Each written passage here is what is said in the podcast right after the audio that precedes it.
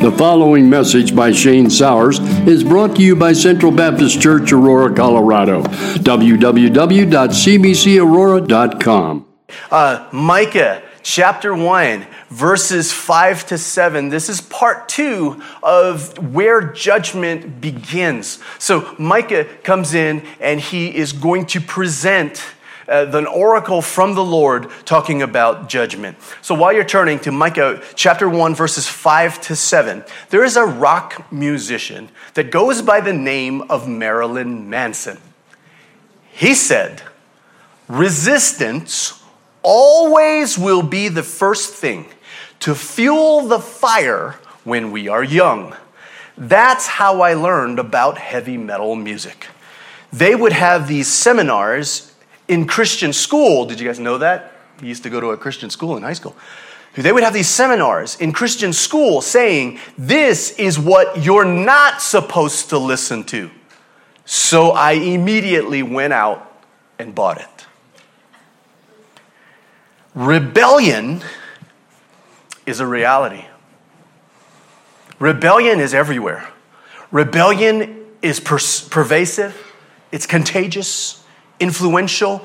Rebellion is at the core of our flesh. It is that thing that rises up and arouses all that's sinful in us.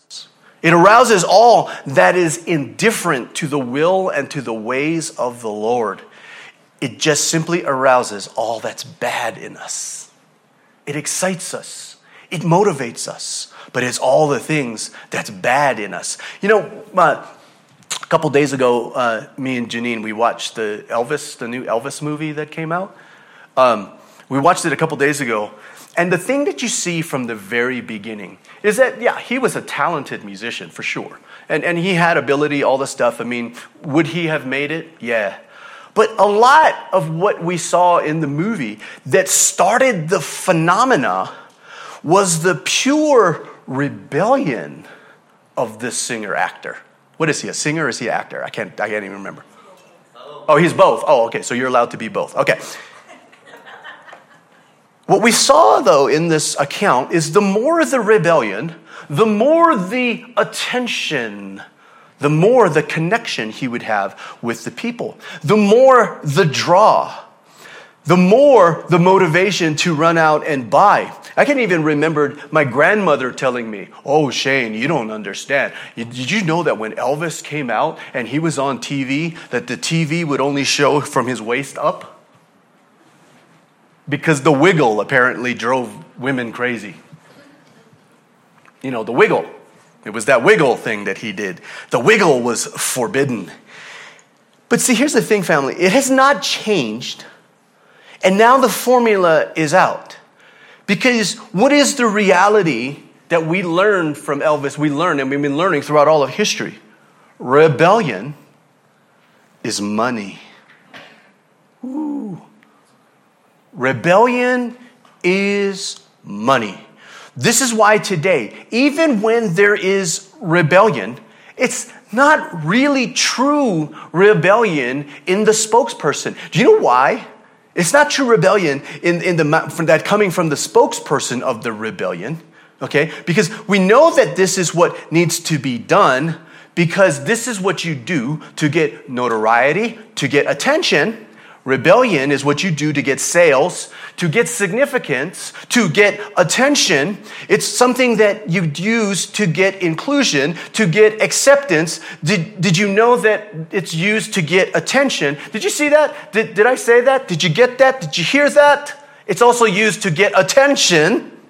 Attention. Because for many of the rebels that are out there, what they are rebelling against is not what they would even allow at their own front door.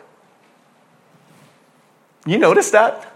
That's how you know this is like a money, it's a scheme, it's, a, it's an attention thing, it's all this kind of stuff, it's no, all that stuff. Because they're pushing for this rebellious stuff that's happening, but they won't even let it go on in their own house. Oh, yeah, they're pushing for all this rebellion to happen in neighborhoods. Do they live in that neighborhood? No. Rebellion is why. because rebellion sells. Rebellion causes people to become motivated. It causes many to rise up and say, That, that message, oh, it resonated with me.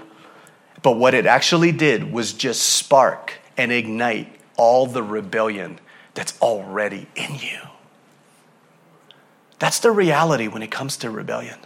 So today, if we really think about it, we want rebellion because rebellion sells, but we don't want this rebellion even in our own home, but yet we cannot help but see why rebellion sells. Because rebellion re- resonates with all of us. It resonates with all of us. Do you know that you didn't have to teach your kids how to rebel? That's how you know it comes naturally to us. We didn't have to learn this stuff, nobody had to teach us these things. A powerful thing it is, this thing called rebellion, with powerful consequences, though. You know, powerful consequences. I mean, really, consequences. It was bad. According to this movie that we watch, it was one of the big reasons why Elvis got shipped off to Germany. Oh, let's reward him for all the wiggling that he did on TV. Let's send him to Germany. Consequences to the rebellion. Not only do we face the possibility of suffering consequences here and now, though, we will, and I repeat, will, suffer the consequences eternally. Wait, wait, wait, wait, Shane, come on. This is the 21st century, man. Are you still going to suggest that God will still judge us because of our sin? That's kind of a weird, archaic thing, don't you think? I know, I see it, we hear it. We hear many a preacher today tell us that there's not going to be any judgment. There's not going to be any condemnation. I actually heard one even say, hey, guys, I know deep down in my heart, I know it for a fact, deep down in my heart, that God is not going to judge us. Now, what does the Bible tell us about the heart? Deceitful, isn't it?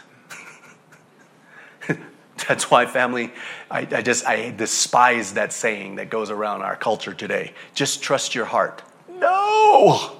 The Bible tells you don't trust your heart. Don't trust your instincts. Trust in the Lord. Trust His word. Okay, that was a quick one. I know in my heart that God will not condemn people in hell. There's no way. And so, you know, this isn't like the first century. You know, this is a first century medieval method for people of power to get control over the people, right? This is what they're saying. All this, this hell and damnation stuff that you're preaching, it's just the opiate of the masses, Karl Marx, right? So, Shane, you still gonna preach this? You still gonna preach on God's judgment? You still gonna tell people about what God is gonna do? You still gonna do that? Because the reality of a coming judgment is real. Not only is it real, it's gonna be terrible. Terrible. But Shane, come on. I mean, isn't didn't God like have a transformation? You know, like God in the Old Testament matured into the God of the New Testament. He was wrathful in the Old Testament, but now he's mellowed out, he's matured, and he's cool with everything. God is the same yesterday, today, and forever. So if you're thinking God, the, the Old Testament God is the judging God, and the New Testament God is the, the loving God, stop doing this.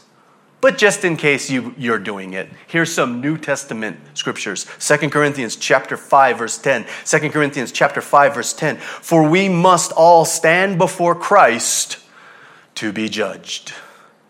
We will each receive whatever we deserve for the good or evil we have done in this earthly body. 2 Timothy chapter 4 verse 1 2 Timothy 4 1, I solemnly urge you in the presence of God and Christ Jesus, who will someday judge the living and the dead when he comes to set up his kingdom. And Jude 14 to 15. Jude 14 to 15.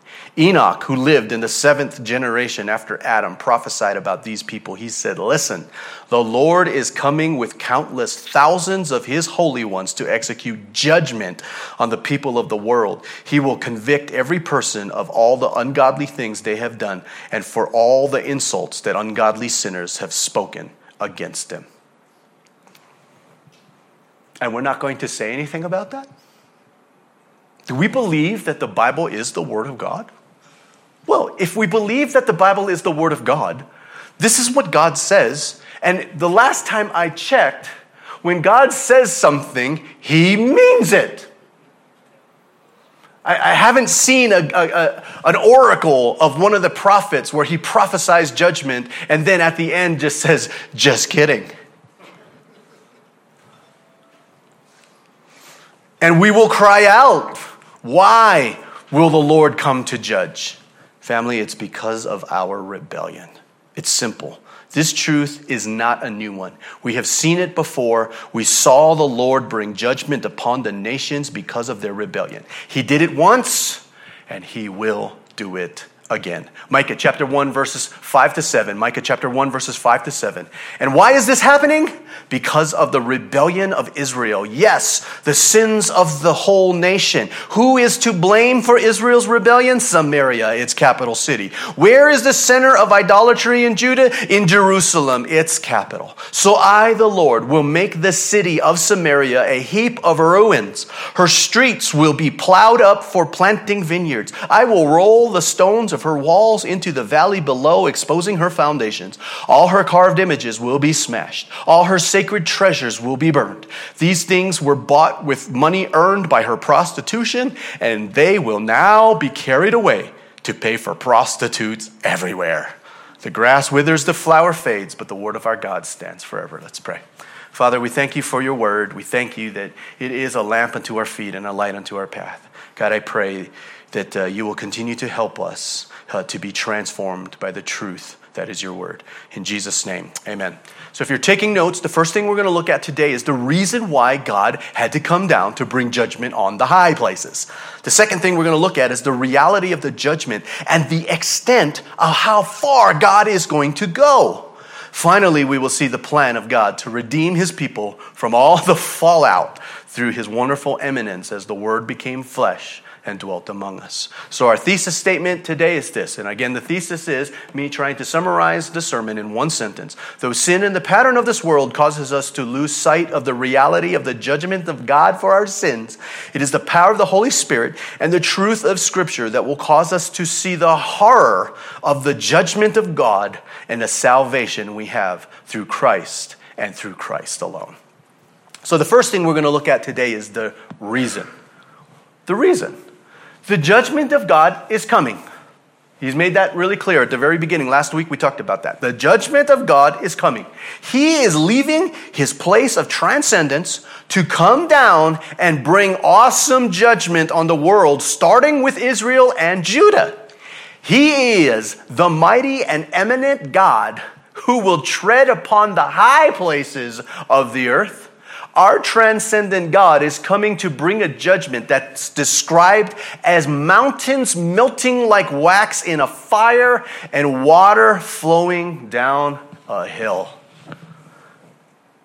Dr. Mackay writes, as when a violent rainstorm washes all before it down the valley. This is a graphic description of the tremendous forces unleashed when the Lord comes to judge the earth. Nothing escapes the impact of his presence. The awesome reality will be completely realized. When God comes to judge, it's going to be awesome. And it's going to happen. That's the main thing. We got to remember it's going to happen and it's going to be awesome. So, why the judgment? Why is God coming down to do this? Micah tells us here. Some of your translations will say all this. Some of your translations will say, why should this be? Or some of your translations will say, why is this happening? Why is God coming down to judge us? Because of the pesha, the transgression, or better, the rebellion. God is coming to judge because of our rebellion. You see that? I know it sounds so simple. It's like, man, Shane, we've heard it before. Have you? God is coming to judge because of our rebellion a rebellion, the sins of the nation. The sins of the nations will be judged. But more specifically, something else is pictured here. Who is responsible for the rebellion of Israel? Remember, he asked the question who's responsible for this? The rebellion in Samaria, the rebellion in Judah? Who's responsible for this? Micah tells us the rebellion of Israel and who is responsible for all this despicable idolatry of Judah? Samaria and Jerusalem, its capital cities. Now, again, you've got to understand when it comes to Scripture, uh, Scripture always uses figurative language, all right? So remember, we're, we're talking about. Um, uh, principles of hermeneutics as to how you interpret scripture. So we see here what's pictured is something called a metonymy. Okay? Metonymy, figurative speech that renames something of close relation to the name. Okay, think about that, right? Because if you just think the capital of Samaria, or the capital of Israel, Samaria, the capital of Judah, Jerusalem, it's not that Jerusalem as the city rose up and started to sprinkle sin on the country. So we know already that when he says the capital of, of, of Israel, the capital of Judah, he's already using figurative language. So the thing is, is that it's renamed something of close relation to the name. What is the capital signifying? The capital of the nation signifies, here we go, leadership. Whoa. Did you guys hear that? Leadership. The capital of the nation signifies leadership. Who is responsible for Israel's rebellion and Judah's idolatry? It's leaders. The people that are in charge are responsible for all that's happening. Now, the entire nation is going to be judged all the people are going to be judged. And the reason why all the people in this nation is going to be judged, it's because of leadership. And we have seen throughout all of human history, it's not just here, all of human history, corrupt leadership will indeed infect the entire land. It always does. Do we see the importance of leadership today? Why this is important? Why those who are leading us, who are leading our country, who are leading the church? You know, this, this right here points squarely at, you know, me, Don, and Steve, and the deacons. I'm going to throw the deacons in there too. if I'm going down, I'm taking all y'all with me. This is pointing at us. This is a wake up call for us. You know, that's the reality. I mean, if God is going to come down and He's going to judge Central Baptist Church, you better believe it's going to be my fault and God is going to take it out on me. Oh, yeah. The Bible talks about that. The leadership are going to be judged more harshly, more strictly. We are one day going to have to give an account. See the importance of leadership. And many of our leaders today have forgotten the responsibility and who it is that we will someday report to. Now, in Samaria, we see the leaders leading the people into rebellion and sin against the Lord, not leading them into true obedience to the Lord. Instead, they are poisoning the land with teachings and methods that cause them and their people to rebel against the law of God in order to achieve their evil desires. That's the problem, right? We've heard it said before absolute power corrupts. Absolutely. It's just there. Just there. And so, what happens is the leaders, in order to fulfill their desires, to get what it is they want, they brought corruption into the land, not realizing that when they do that, it's going to bring corruption into the hearts and minds of the people. and the people will destroy themselves. Oh, yeah. And people that are in leadership today got to recognize and realize that all the stuff that we're doing, all the compromise, all the side deals, all the backdoor agreements, all those types of things that's happening, we don't think that it's actually going to affect the people? Oh, absolutely, it's going to affect the people. Dr. Mackay, he writes Micah is implying that if you go up to Jerusalem, what you will find there is not the true temple of the Lord, but just as in Samaria, something that has been distorted and debased through the influences of Canaanite worship and the amount and amounts to nothing more than a pagan shrine. The leaders in Jerusalem were leading the people of the land, people of Judah, into the horrible practice of idolatry. Rebellion, rebellion and idolatry in Samaria too. And we see rebellion and idolatry in Judah. Idolatry. Now, again, I always tell individuals yes, it always perplexed me. Why is it that people are always bowing down to these idols?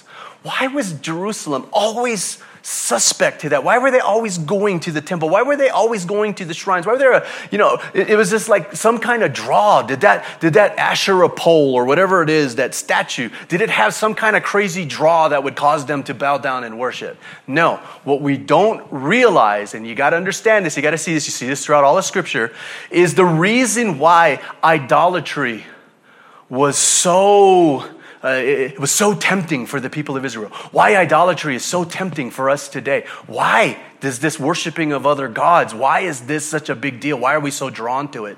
It's the, what I've said before, the sex, drugs, and rock and roll aspect of Canaanite worship. Idolatry. The sex, drugs, and rock and roll. Because part of the worship, when it was time to worship in Canaanite worship, when it was time to worship these false gods, it always included the best music. Oh man, the best bands of the time were brought. And they were there playing, doing their thing, and everyone's listening to the best music that, man, this, this band is great. This was better than last week's band. I mean, I mean, this is, there, there's just going on with music. Oh, Shane, but music, that's not addicting. It's not. I, I, I'm with the, you know, I was in the same situation as Marilyn Manson. I went to a Christian high school. You should have saw the, what happened to all us teens when the teachers were trying to take our CDs from us. You, you would think that when somebody pulled the CD out of your hand that they took an organ from your body. The crying, the writhing, the, uh, no, it's horribly addicting. You know what else they had at, at, when it came to worship? They also had the best chemicals. Oh man, talk about chemical romance. Woo. They had the best chemicals. They had the stuff, you know. They had stuff that would blow away stuff that we have today. Oh, yeah. And people wanted it altered state of consciousness, forgetting the issue, all that stuff. And not only that, but you know what part of the worship is? Part of the worship was that you would engage in sex with the prostitutes. Now, understand Canaanite worship. It was, it, was a, a, I can't remember what it was in my culture, one of the culture anthropology uh, uh, books that I read. The, the understanding was, is that in the Canaanite period, did you know that it was actually a curse for you to be one of the most beautiful women in the world. It was a curse. Like today, if you're the most beautiful woman in the world, you're celebrated. No, in, Can- in the times, in the Canaanite nations, if you were, wow, she is definitely one of the most beautiful women in the world, she gets to be a part of the prostitution that happens at the temple. Yeah. So here you are, Israel. You're a guy. and you're walking up, and here you have rows and rows of the most beautiful women you've ever seen. And you get to engage in sexual activity. This is what I'm talking about. This is the draw of idolatry, the draw of it. And family, it's the same way today. And that's where I think that we lose it. This is where we, I think that we are deceiving ourselves in thinking that, come on, Shane, there's, there can't be that, that kind of, the same kind of stuff that happened back then happening today. They can't seem to shake it back then. They can't seem to break it back then. They always seem to take it back then. Addicted to sex, addicted to drugs, addicted to music. They were powerless. This is why um, the proverb says a person without self control is like a city with broken down walls. This is Proverbs 25 28. If you're taking notes, Proverbs 25 28. You will not have the ability to defend yourself. And constantly I have this happen in my office. I'm sitting as a pastor talking to an individual, and they all say the same thing Man, Shane, I don't know what happened. All I know is that I was trying to flee temptation, but I just couldn't help myself. And man, I just did this one thing one time, and now my entire life is ruined. It all starts with the simple fact you can't say no, bro. You can't say no. If you cannot tell yourself no, then your walls will not grow and you will never be in control. That's a song right there. Somebody help me write that. that that's a hard thing, family. If you can't tell yourself no, man, you know, you know what I'm saying? If you think about our culture today, Think about society today. We're just a bunch of people who can't tell ourselves no. This is a bad thing. This is going to have consequences. This is going to ruin your life. I know, but yes, I just gotta. I owe it to myself. That's why I, that advertising stuff just is really bad. You deserve to have this. Sure, it's going to cost you $5,000, but you deserve to have this. I don't have $5,000. We can put it on layaway. We can give you a credit card. You sign up, we'll, you qualify for our credit card, we'll put it, you can put it, you can make payments on this stuff. You can have it now because you deserve it. Because really, how many times do we really actually tell ourselves no? If we really believe we deserve it. Like, man, you know I deserve that. It's given to you. No. Yeah, that doesn't happen very much, does it? It's all, it's all psychology. They know what they're doing. If you can't say no, then you are like a city with broken down walls. You will get ransacked, you will be controlled, you will destroy your life. And as we look at our culture and our society today, could we say that we are characterized as people of rebellion and idolatry? Man, yeah, all over the place. I always say this one of the famous TV shows that people watch today, even on social media, is American Idol.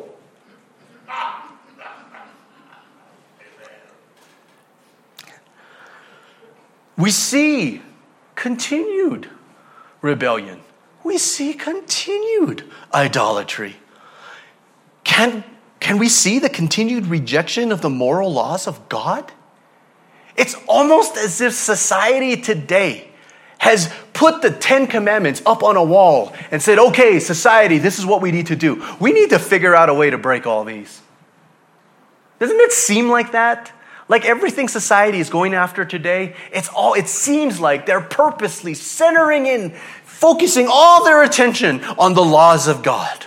The rejection of God by the denial of his existence by those who, who call themselves atheists. The rejection of the way we worship God by so many of the false churches who blaspheme the worship of God by offering their own practice of strange fire.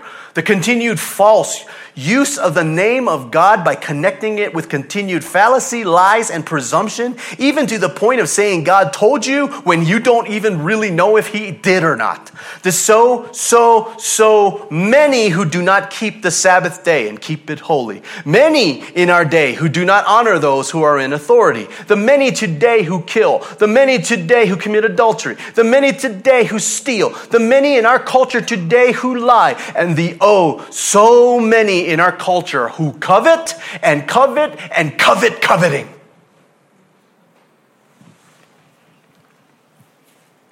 Man, I'm telling you. But but Shane, this is this is America, Jack. You know, we're, we're all about we're all about the morality.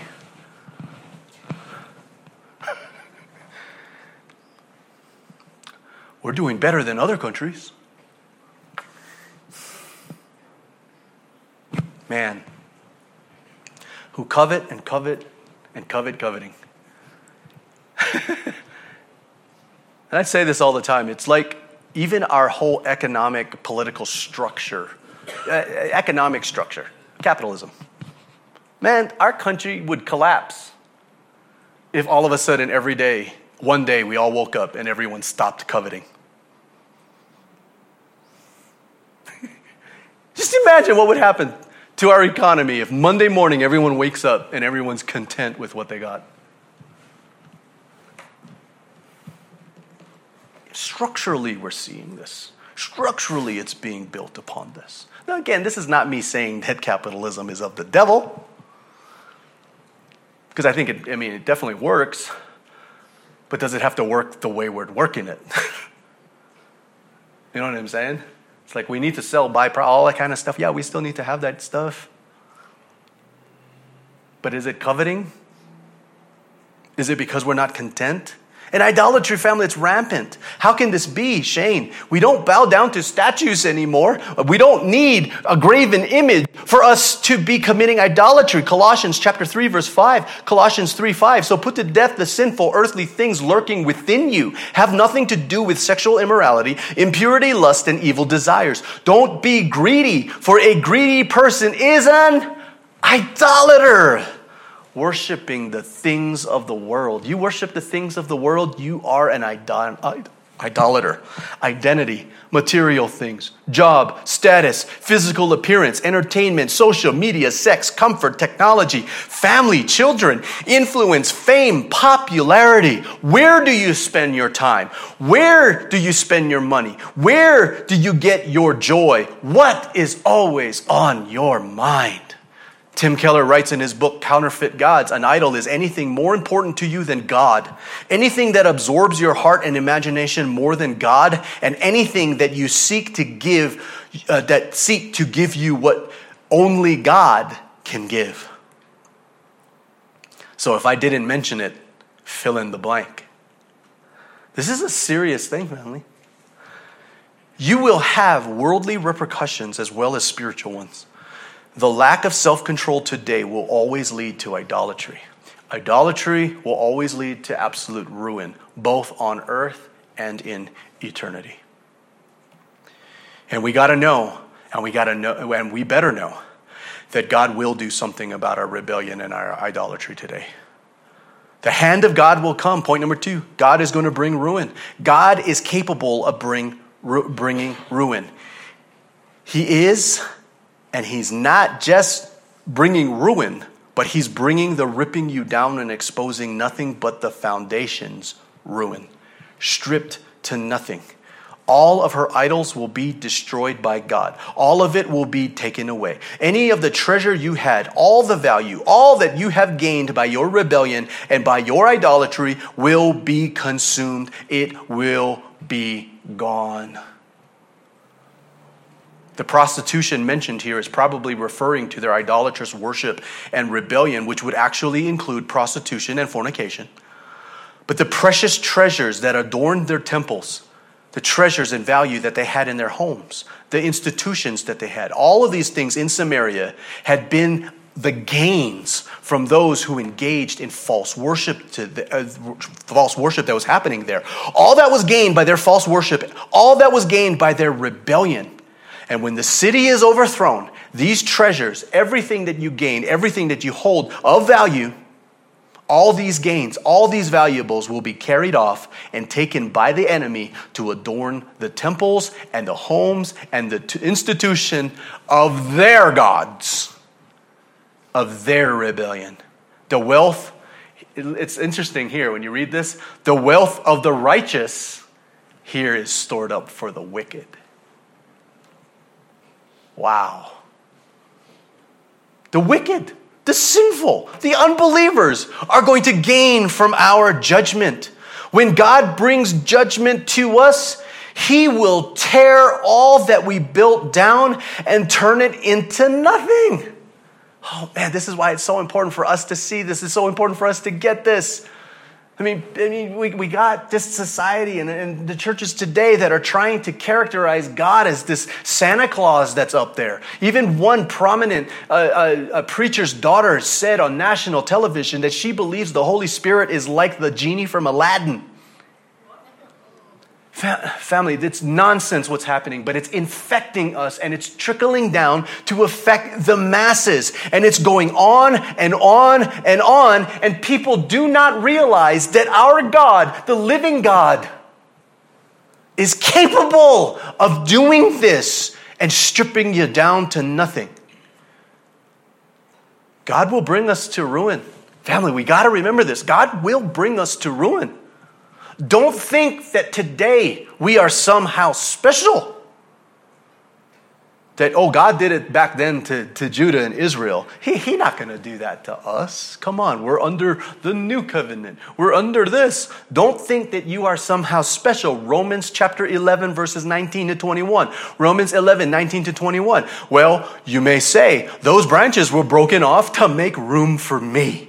Yes, remember, those branches were broken off because they didn't believe in Christ. And you are there because you do believe. So don't think highly of yourself, but fear what could happen. For if God didn't spare the original branches, He won't spare you either. Did you hear that? God didn't spare Israel. God didn't spare the original branches. If he didn't spare them, don't you dare think that he will spare you. God took all that they had gained by their rebellion and their idolatry, gave it to those who were going to plunder them. Watch what's happening to them. God is taking all that they have gained by their sin and rebellion, and He's going to give it to their enemies to bring increase to their exploits. God will judge us by giving our valuables to our enemies to add to their fortune and glory not just take it away, but rub our noses in it. Not just rob, but we will be humiliated. Shane, Shane, Shane. That's just mean.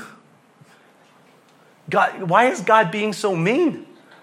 I mean, sure, plunder them, but does he have to humiliate them? Does he have to rub their noses in it? Does he have to do all of that type of stuff? We got to get this, family. We got to get this. So important.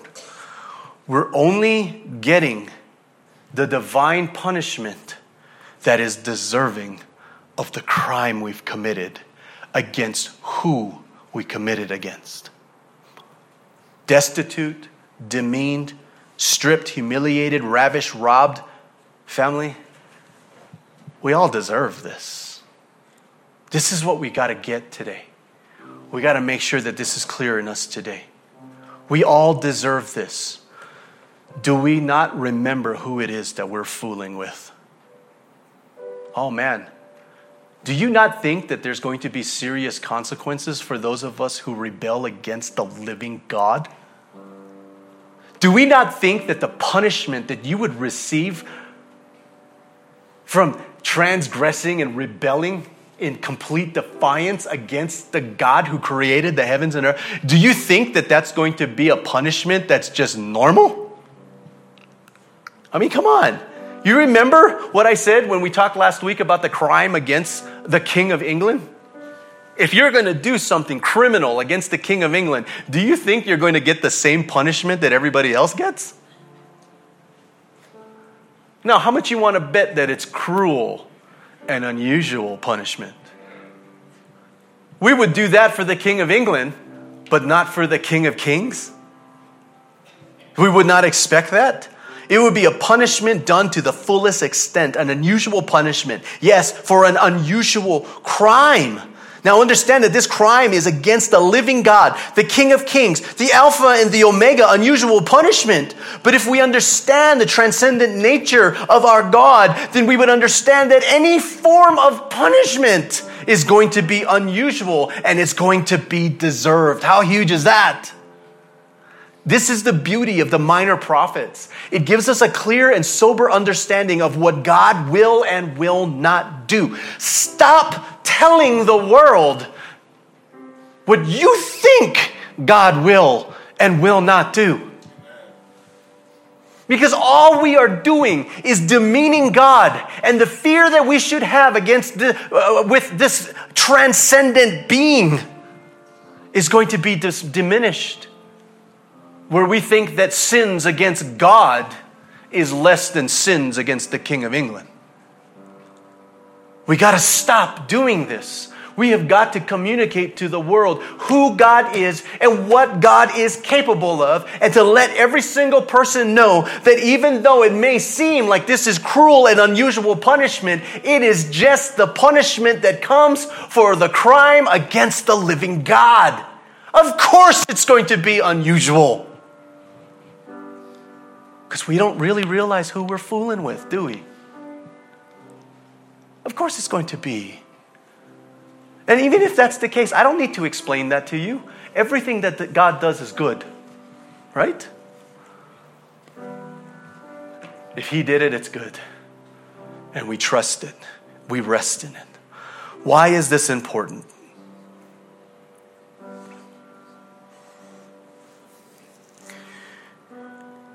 It's clear because you do realize that when God punished Christ for our sins, Christ didn't just die, did he? He was despised, he was rejected, he was humiliated, he was brought down to the lowest of the lows. Where the King of Kings and Lord of Lords was nailed to the cross and crucified and killed just like a criminal. Oh, yeah. Our punishment deserved more than just death. Why is this important? Family, it's important because this stuff is not a game. That's what it's starting to feel like in our country today. Christianity, this all this stuff is just a game to people today. Run, believe whatever you want, chase after fads, chase after all of these things, hop from church to church, do all kinds of stuff don't listen to the truth. Do whatever it is that you want, feeling like as long as you come to church that you punched in your time clock and God's going to count that for something. I don't know what that something would be, but He's going to count it for something. We just think that it's a game.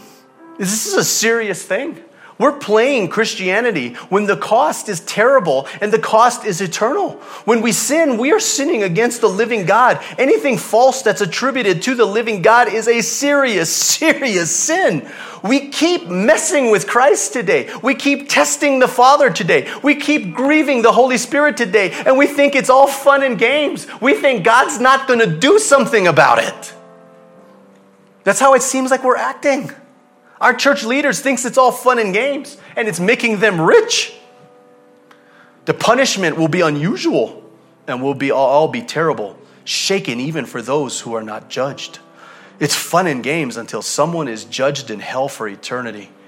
We will mess around with the Bible. We continue to mess around with church leaders. We continue to mess around with church worship, prayer, praise, community, church relations, church relationships, and judgment comes. And what will you do?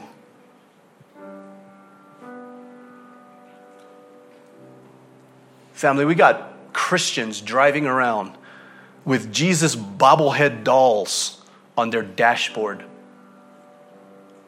With sunglasses on, his tongue sticking out, a beer in his hand, his thumb up, and says, Jesus is my homeboy.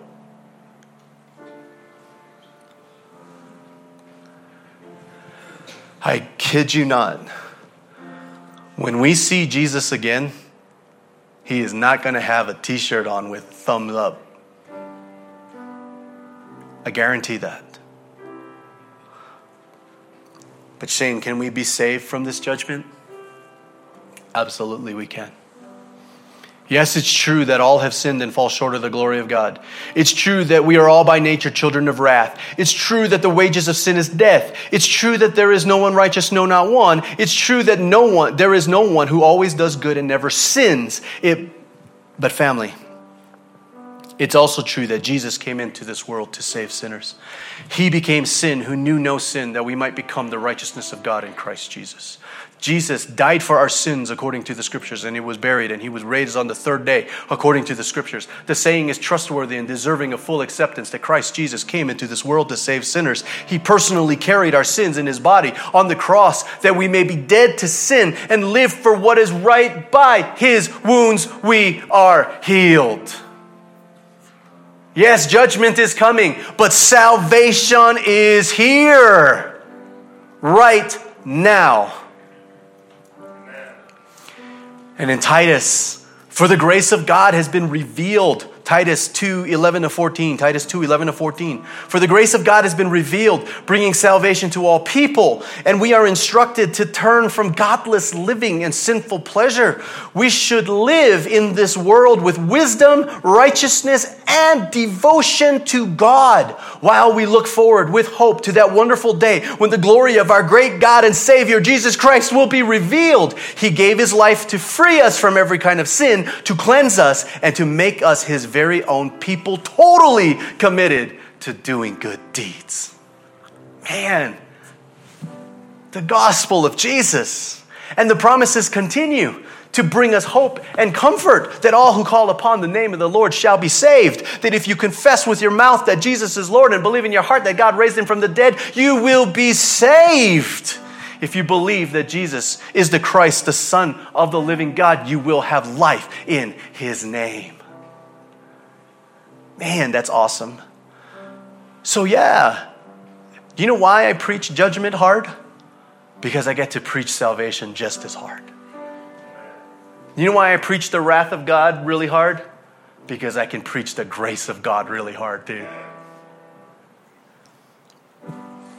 There is a reality in this. And for those of us, the leaders of the, of the church, we need to pray for our leaders today. Not just for their sake, but for our sake too. That we would be bold and stand for what is true. That we will be bold and face what we need to face. One of my pastor friends today says, Man, Shane, he goes, I went and looked at your TikTok. You're not really popular there, are you?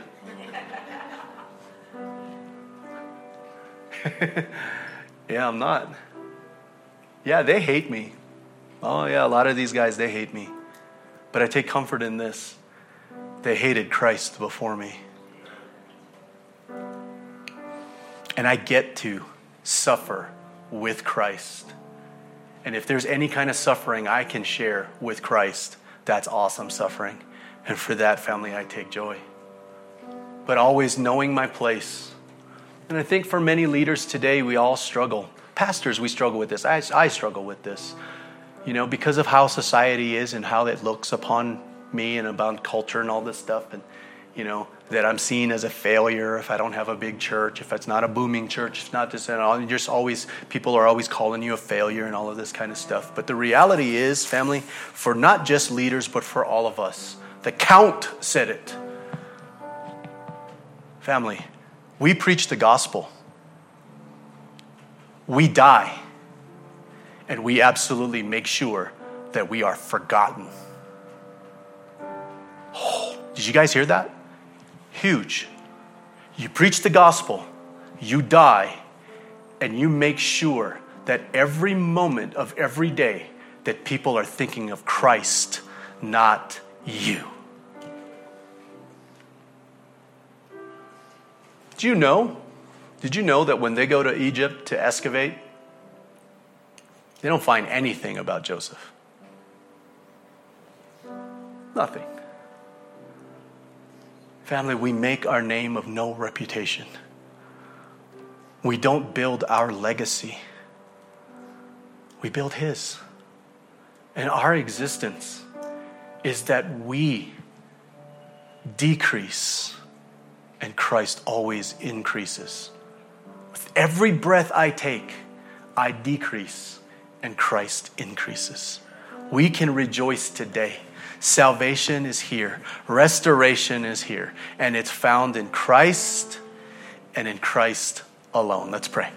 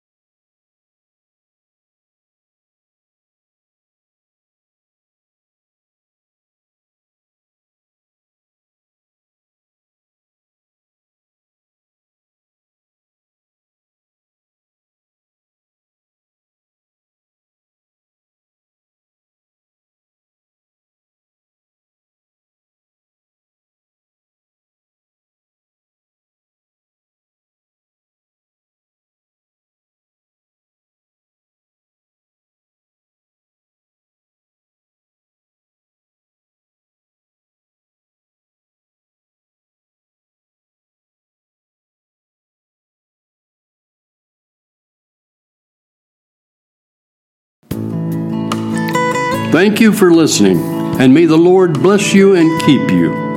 For more information about Central Baptist Church, go to www.cbcaurora.com.